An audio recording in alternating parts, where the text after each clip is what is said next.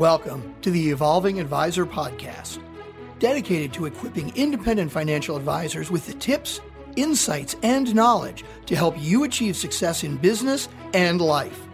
Host Jeff Concepcion shares 30 years of experience as an advisor, entrepreneur, and CEO. Join Jeff and the industry's top thought leaders as they help you evolve from where you are today to where you want to be tomorrow. Now, here's your host, Jeff Concepcion.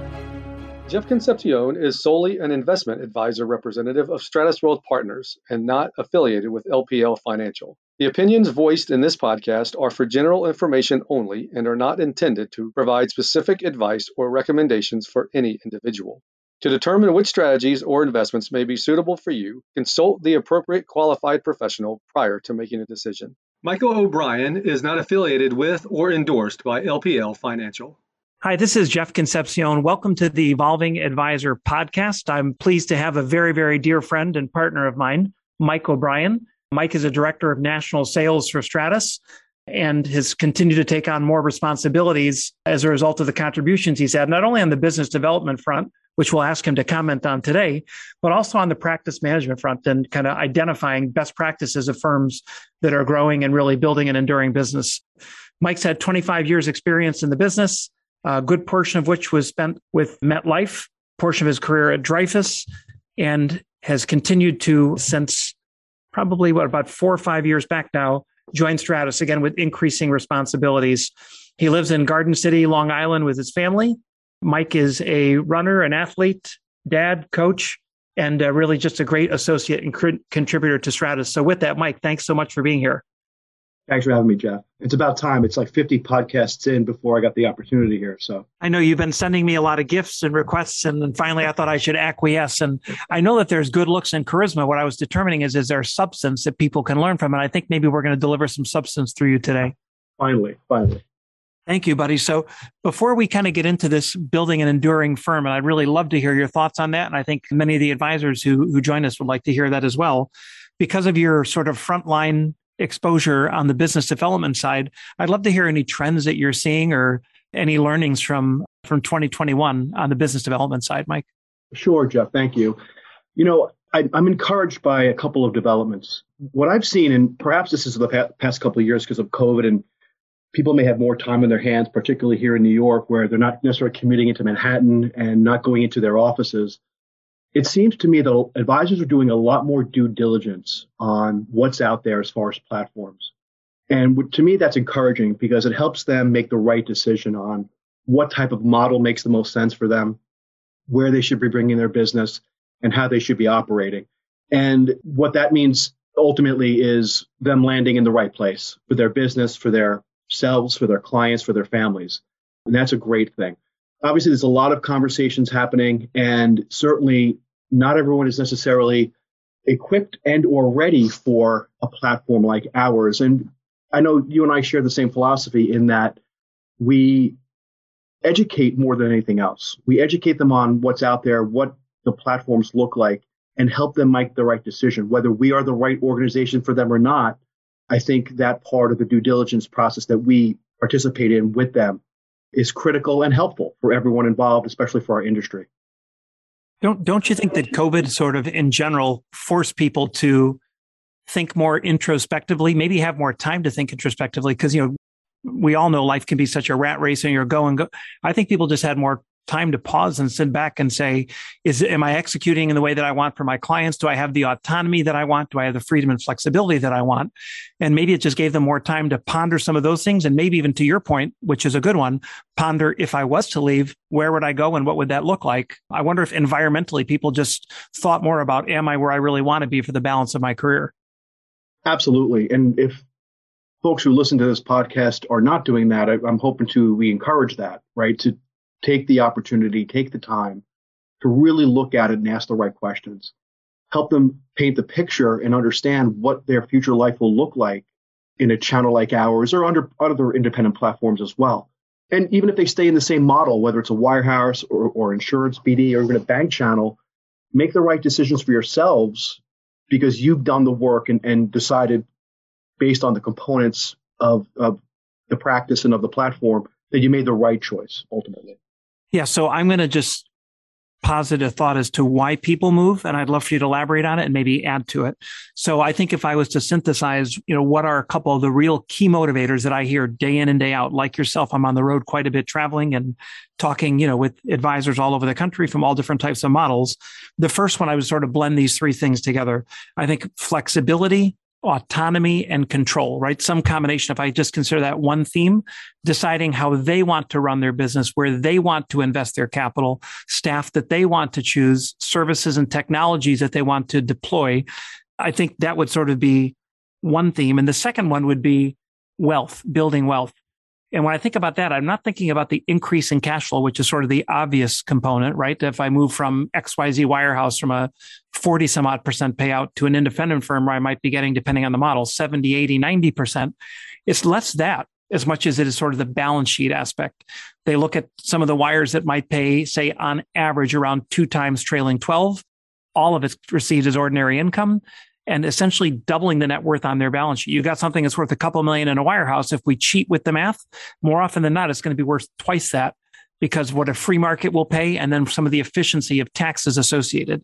So beyond, so tell me your thoughts, Mike, on that flex, flexibility, autonomy and control, and maybe on wealth building and any other thoughts you have as to what motivates people to make these transitions.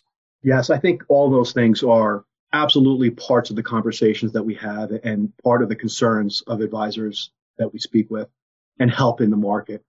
I would say, Jeff, to me, there's one overriding theme, and this came really to a head for me this past November when we had our national meeting. We had a couple of future partners join us to observe our firm and our partners and, and get a feel for what the organization is like. And I'll say it's culture to me, the theme is culture around why an advisor is looking to leave their current platform. And that brings it to the next conversation, right? You know, a firm, a firm like ours is a platform. However, advisors are running their practices independently. So leaving one culture for various reasons and maybe disagreement with the set of values of that culture that you're leaving it's now time to think differently about establishing your own culture and what does that look like and how do you align people to that culture? How do you communicate that culture? So those are really important pieces. Obviously you know the value of the business and being in position to acquire other practices in our space is really important. But you know establishing that culture and and operating within that is critical. Yeah, I think it's a good point, and and you know, it's got to there's got to be sort of a buildup of angst and frustrations that take place because it's it's a fairly you know it can be a fairly scary thing to do to move your business right? You you may have sit for a couple decades on a particular platform and be comfortable. In some cases it's fairly easy to leave. In other places it's complicated. And then you ask these age old questions. Will what i'm doing where i am now work where i'm going? Will my clients follow? Will you know so it takes some fortitude to do it. So I think it's got to be some combination of all the things that you talked about, seeking a culture that they great more greatly align with, you know, having the flexibility and autonomy to build a business the way that they want, serving their clients at the highest level of fiduciary, creating, you know, a, a better future for themselves, their staff and their families. I think there are a whole host of catalysts that have, you know, for a long time now, for probably a approaching a couple decades been driving advisors towards some form of independence. So I appreciate you sharing your thoughts there. Let's switch gears to what I think you wanted to talk about today, which is a pretty neat conversation. I think it deeply aligns with our theme. Advisor to CEO, right? Building an enduring firm were your words, but that's really another way of articulating advisor to CEO. What do you view, Mike, as the principal parts of building an enduring firm? maybe highlight them and let's break down and kind of hear more granularly your thoughts about each of those segments. Sure, Jeff. You know, I got the benefit earlier in my career of spending a lot of time, first of all, with advisors. My whole career has, after I was one myself, I spent a lot of time with advisors in support roles and uh, various strategic programs, you know, on the corporate level, at the di- distribution level. And it gave me a lot of learnings, obviously. And Another aspect of it was spending a lot of time with business coaches in our industry who support advisors, work with advisors, getting a lot of learning. And the theme over the last number of years and a lot of these channels has been around building your team. And not all platforms were built to support a team based practice, right? It was really the solo practitioner, eat what you kill, grow your production, and that's the way you operate. And unfortunately, a lot of people in our business haven't necessarily developed the skill set or, or, the learnings of working with others, working with other people, or evolving from simply a producing advisor on a platform to what we say to CEO. And what does that mean? And, and how does the role evolve? How does your role evolve? Not everyone's equipped to be the CEO, right? Not everyone's necessarily equipped from a skill set perspective, from experience, or even a desire to be the CEO. And there are a lot of options in our business now, whether it be joining an existing office or a team as a partner advisor as opposed to CEO or a producer group. There's a lot of different ways to do it. But if an advisor does want to really establish their culture, build an enduring firm and leading that firm, I think there are a few different components that are important. One would be under that culture model or mantra is to establish a vision or a strategy. And what do you want to be? What do you want your firm to look like? How will you operate? How will you, what will you be known as or seen as? So establishing that vision is critical and making sure that your people are all aligned to that vision. Communication is critical to be a CEO, right? Communicate as to what's going on, re-communicate that vision, communicate with your people, communicate on your direction. And the third one was really around talent management or human capital management. A lot of advisors haven't necessarily been in the business of recruiting or developing talent. And that's a, that's an important part of this skill set to be CEO. Now, I'm not suggesting that an advisor who evolves to that role and builds an enduring firm as a CEO is no longer an advisor, right? You know, granted, the role has to evolve and perhaps they might continue to manage the really the highly important relationships of clients. But there definitely has to be that step and evolution toward spending that time on vision, communication, and human capital management, whether it be attracting talent or developing ongoing talent going forward. Well, let's break down each one of those, Mike. And I'm going to put you on the spot. When you think about vision and strategy, can you think of a team or two that you are currently coaching and kind of what that process looks like for them? And maybe even share a little bit just so it would help me and maybe it will help others. What are some of the types of visions or strategies that these practice and what's the premise that they're basing themselves on as they look towards what they want to become in the future? Just an example, just loosely, not mentioning names, but sure. I think would be helpful. Uh, we've got partners all over the East Coast that have varying strategies. The same themes apply, by the way, of what I think is important. But the strategically, we've got partners who are focused on really truly being their clients' CFO and, and making sure that the financial aspect of their lives are addressed and taken care of, and so that that's not a concern for them. You know, I think the, the common theme with a lot of advisors who we work with is that the relationship with money is an emotional one whether a person comes from money or doesn't come from money or whatever their background is, everyone has that emotional relationship with money. And I think it's critical that a person has a, a partner in that who ha- also is an emotional being, right? It's not just technology, although technology is important, but having an emotional being on the other side of the table that is able to help you manage through that. And a lot of times, you know, it's about helping them understand what money gets you, whether it's time, whether it's freedom, whether it's flexibility. Um, so a lot of our advisors have that focus, and I'm thinking about one in particular that is really all about time and making sure that their clients have the time to, to fulfill the dreams that they have and don't have to worry about the financial means to get there. Other partners really do have a focus on helping certain communities, right? Whether it be the African American community or the underserved communities in our in our society, having that real focus on evolving their practice and able to support people who perhaps have been more than you know underserved in our business by our business quite frankly yeah so i hear a couple i hear a couple themes that you're tapping into there. And it sounds like vision or strategy could incorporate what you do and it can also incorporate who you do it for. Yeah. And i and, and so it was helpful to hear you kind of give some of those examples. Any any further thoughts on the vision and strategy or do you want to move towards the importance of communicating and probably communicating continuously?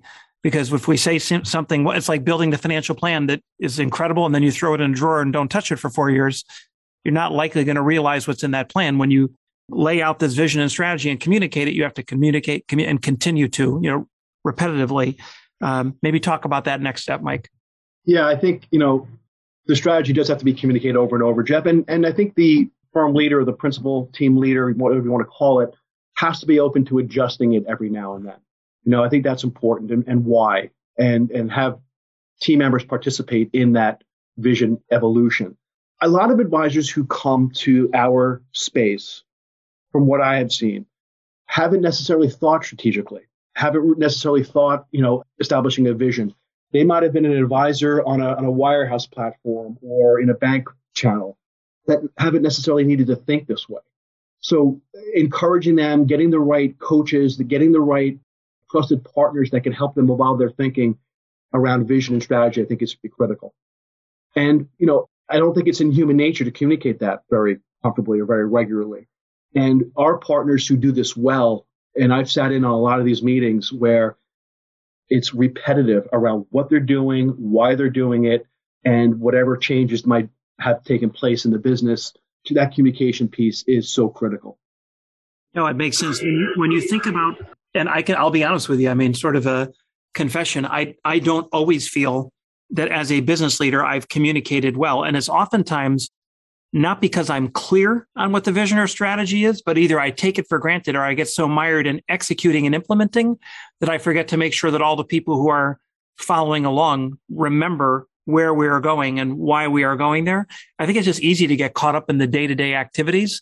And I think your point is a really, really good one. Lay out a vision and strategy, be willing to modify it, right? Because nothing is static. The world changes. So we need to change. It doesn't mean that we depart but maybe it means that we alter that we modify that vision and strategy. And then so important, so important, a part that I think I've probably failed on as much as I've accomplished it is communicating continuously so that people know where we're headed and they remember why we're headed there. And then the last one that you mentioned, I think is absolutely massive. This, we, our business is really nothing more than intellectual property, right? It's people, it's, it's skills and it's knowledge. So you talked about, I think you called it attracting talent and managing talent. Talk a little bit about what that looks like in sort of a, a best, you know, best case scenario with, with your most thriving practices. Thanks, Jeff. So I, you know, you hit on it a little bit too, where in, in talking about yourself in establishing the vision for Stratos Wealth and, and the direction we've gone in, um, following your vision for the business, the key is to surround yourself with people who can implement, who can execute on, on the vision, on the strategy. I'll go back to the experience of advisors in our business. They haven't necessarily needed to attract talent. And then once that talent is part of your organization, develop their, that talent. You know, you know, what are their career aspirations? What are their goals? It could be an administrative assistant who decides he or she wants to become an advisor. And what is it going to take to get there? That requires care, communication, and, and coaching, quite frankly. And that's not an easy thing to do. And I've seen too many people leave this business because they may not have gotten that support or gotten that leadership of evolving their career. And when I work with our advisors here, I'm always helping them focus on when we bring someone new to the business, whether it be a service associate or a marketing person, whatever it might be, let's lay out the career path possibilities as to what that could look like. Do they want to get licensed? Do they want to study here, get their CFP, become a CFA? whatever that might be, I think it's really important to establish that early on and check in with that quite often as they as the practice evolves, as the team evolves. Particularly, I think it's going to get more complex, Jeff, quite frankly, because I think the future of our business is a multi-gender, multi-ethnic, multi-generational team that has a strong technology adoption, you know, and, and able to really mirror the marketplace and be resources to all types of clients, all types of communities.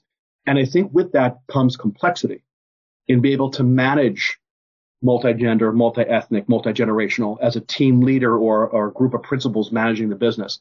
That's going to require a different level of care and support and understanding in order to be successful. Yeah, it, makes great sense. When I think about talent, Mike, you know, attracting talent, managing talent and retaining talent, you actually hit on a couple of things that I had jotted down as notes as you were speaking. Career path. I think more than ever, particularly younger talent, they want to know, you know, what do I need to do and where can I go if I do it, right? Recognition, just acknowledging people, sometimes even in small ways, is I'm not saying it's as important as compensation, but it's important for people to know that their contributions are valued. Incentives economically, And then I think, and maybe you can talk about this a little bit because there are a number of practices you coach that have incorporated this. When you get someone who's a game changer, because there aren't that many of them out there that are just really, really good at what they do, people will leave somewhere that they work, but they are less apt to leave if it's something that they feel like they own, right? So when you start to get into options or phantom equity or equity, even if they're owning a small piece, they're they're being rewarded as a business thrives. It's something that suited our firm really well, particularly in the early days when we were launching. We use equity heavily, and it's changed people's lives. I mean, when you look at the valuation today, you have people in in you know simple, you know, uh, very important, but not upper management, not even mid management roles that had equity. Some of them who are here early that have a million dollars of value in equity. So talk a little bit about some of those themes and what you see best practices doing as it relates to recognition, career path, incentives, and in some cases, even ownership.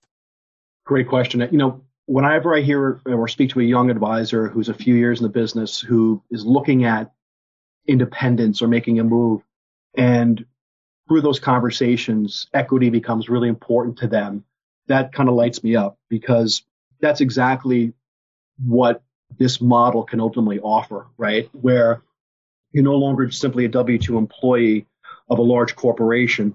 You are now perhaps a key member of a, a small business, quite frankly, that has value.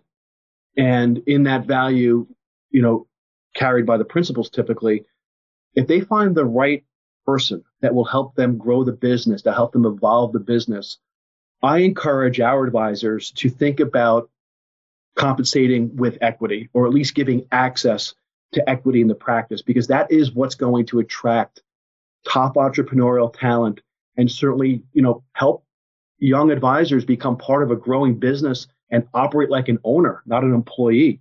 It's a completely different mindset that with the possibility of equity down the line for them as they perform as they grow with the business that really sets them up well, Jeff, for them to be that next generation advisor, to be the successors to that business. Um, because as you know, in our business, succession planning is a big deal and it's a big issue, quite frankly. And most advisors that come to us are looking at a platform like ours are absolutely interested in acquisition and they want to grow through that acquisition. And everything we already talked about on this, on the, in this conversation, uh, building that enduring practice you can't acquire that practice unless you have your ducks in a row and you've got your practice healthy and ready to acquire. And that means vision, communication, people management, your human capital, and having the right people in place from a skill set perspective. You have the right capacity in place to be able to acquire that new business and take on more clients. That is very, you know, that's those are critical components to be a successful acquirer. But ultimately, those acquirers are going to be senior advisors who are thinking about their own value or perhaps their own next stage in life. So attracting that next generation of talent into the business with the right vision and system and process, but also the idea that they can have equity ownership in in this larger organization is a very attractive component of, of bringing on the right talent.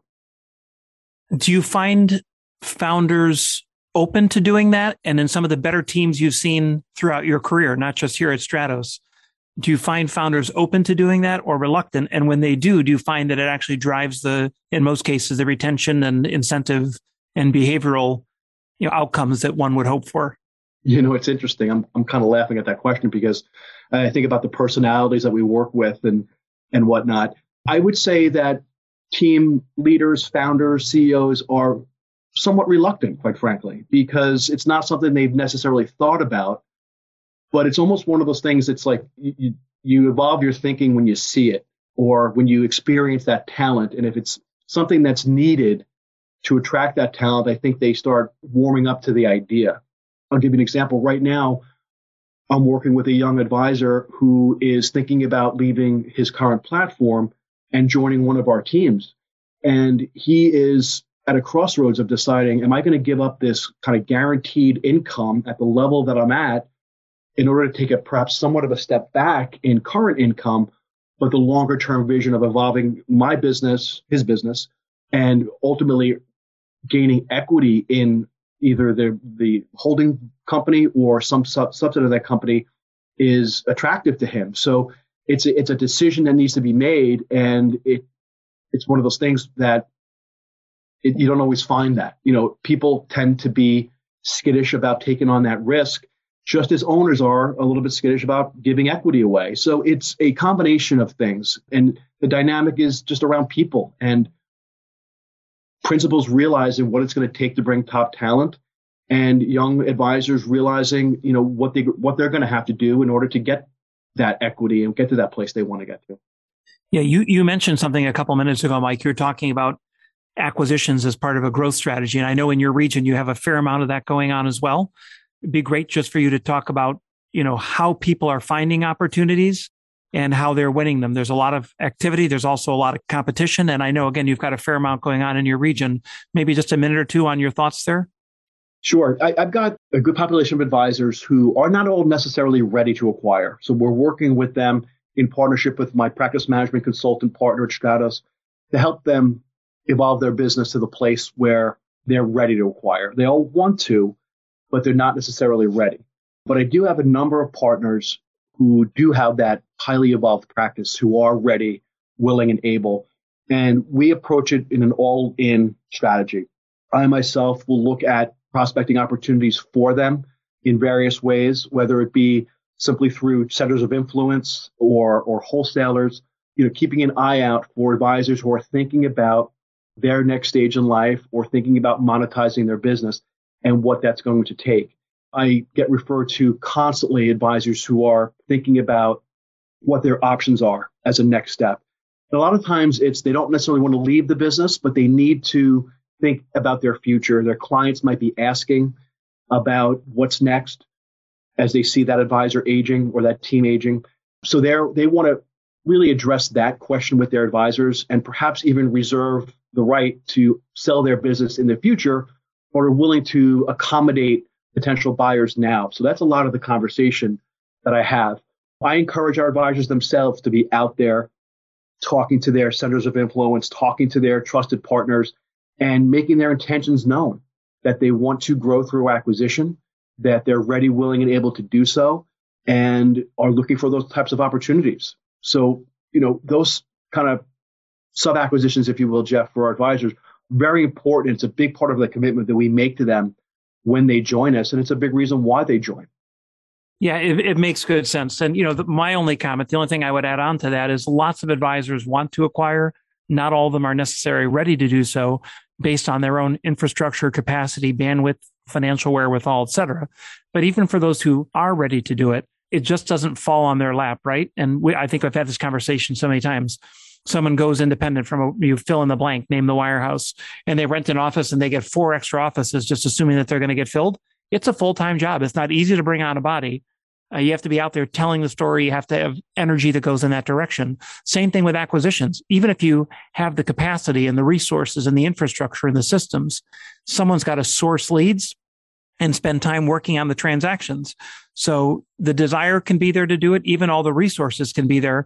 You have to make sure that the energy and the time, you know, someone's putting that time in, whether it's the principal of the firm or they hire someone to kind of lead M&A, but it is a super interesting way when you complement a healthy organic growing firm and you add some inorganic growth that really can supercharge, you know, the trajectory of a business.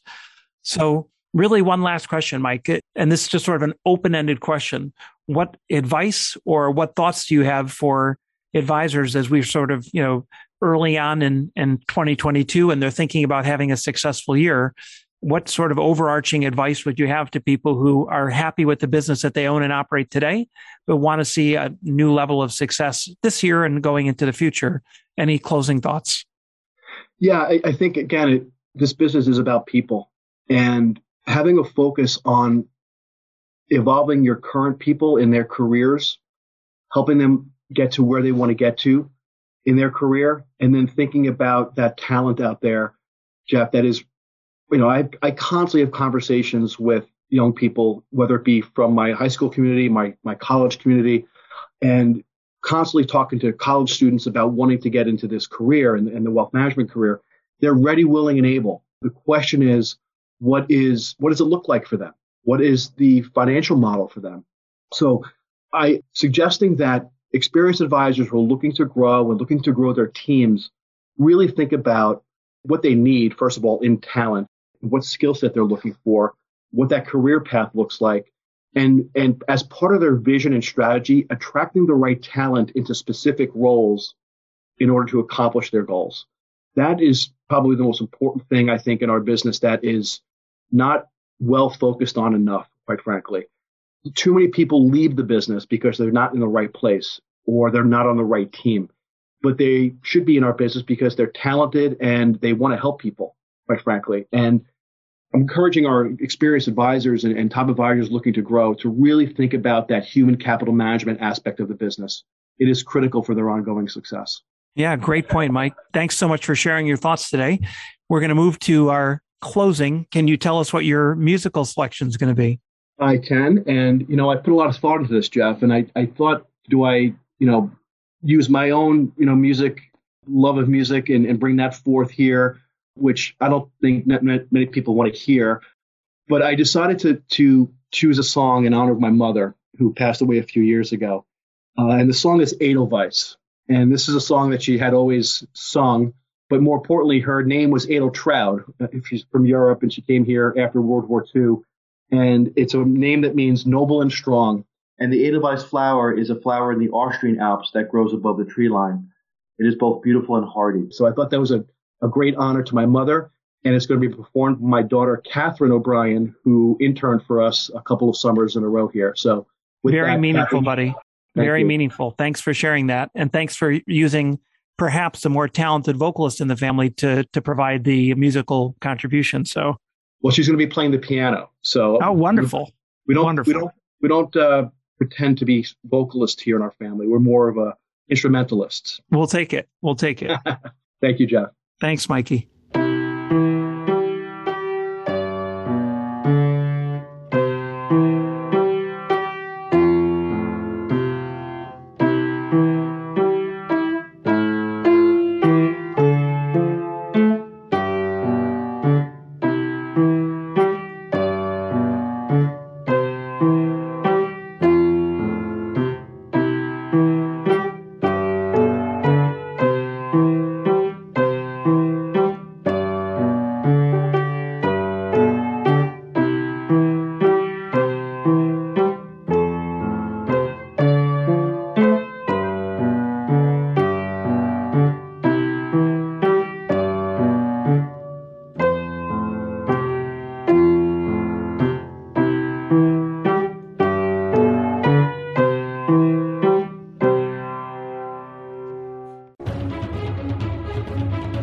Thanks for listening to The Evolving Advisor.